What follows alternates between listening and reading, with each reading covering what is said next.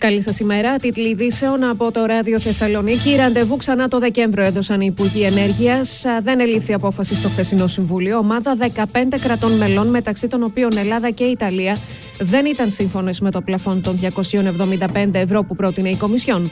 Σε μια αναπάντεχη κίνηση, αποφάσισαν να μπλοκάρουν όχι μόνο την εν λόγω πρόταση, αλλά και τους άλλους δύο κανονισμούς που βρίσκονταν στο τραπέζι, διαμηνύοντας πως θα συμφωνήσουν ή όλα μαζί ή τίποτα. Τα νεότερα αναμένονται πλέον στις 13 Δεκεμβρίου. Η Τσεχική Προεδρία πάντως δηλώνει αισιόδοξη για συμφωνία. Δεν ανοίγουμε τη σαμπάνια, αλλά βάζουμε το μπουκάλι στο ψυγείο, δήλωσε ο Τσέχος Υπουργός Βιομηχανίας. Διάθεση ευελιξίας από τον Αντιπρόεδρο της Κομισιόν, Μαργαρίτης Χινά. Κάνουμε εκκίνηση ψηλά γιατί ξέρουμε ότι η διαπραγμάτευση στο Συμβούλιο των Υπουργών θα φέρει το όριο προς τα κάτω, δήλωσε για το πλαφόν μιλώντας στην ΕΡΤ. Χωρίς υψηλό όριο, είπε, δεν θα υπήρχε καν πρόταση στο τραπέζι. Στην υπόθεση της Κιβωτού, σύμφωνα με πληροφορίες, η αρχή για το ξέπλυμα μαύρου χρήματος εντόπισε δωρεές άνω των 27 εκατομμυρίων ευρώ την περίοδο 2017-2021 και κρατική επιχορήγηση 100.000 ευρώ. Ο εισαγγελέας έρευνα δοσοληψίες ύψους 89 εκατομμυρίων ευρώ.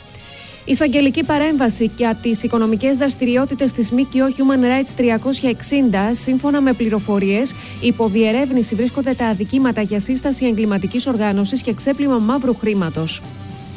Τη Δευτέρα οι απολογίες στον ανακριτή του 26χρονου οδηγού και της 19χρονη συνεπιβάτηδας του οχήματος που παρέσυρε τη φοιτήτρια στην Καμάρα. Μέχρι τότε παραμένουν υποκράτηση. Ποινική δίωξη για κακούργημα ασκήθηκε στον οδηγό. Η νεαρή αντιμετωπίζει το κακούργημα της συνέργειας σε επικίνδυνη οδήγηση.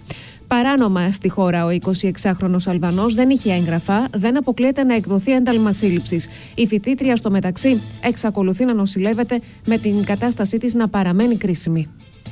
47χρονη βρεφονιοκόμο συνελήφθη στη Θεσσαλονίκη με την κατηγορία ότι ασκούσε σωματική βία σε βάρος τεσσάρων παιδιών.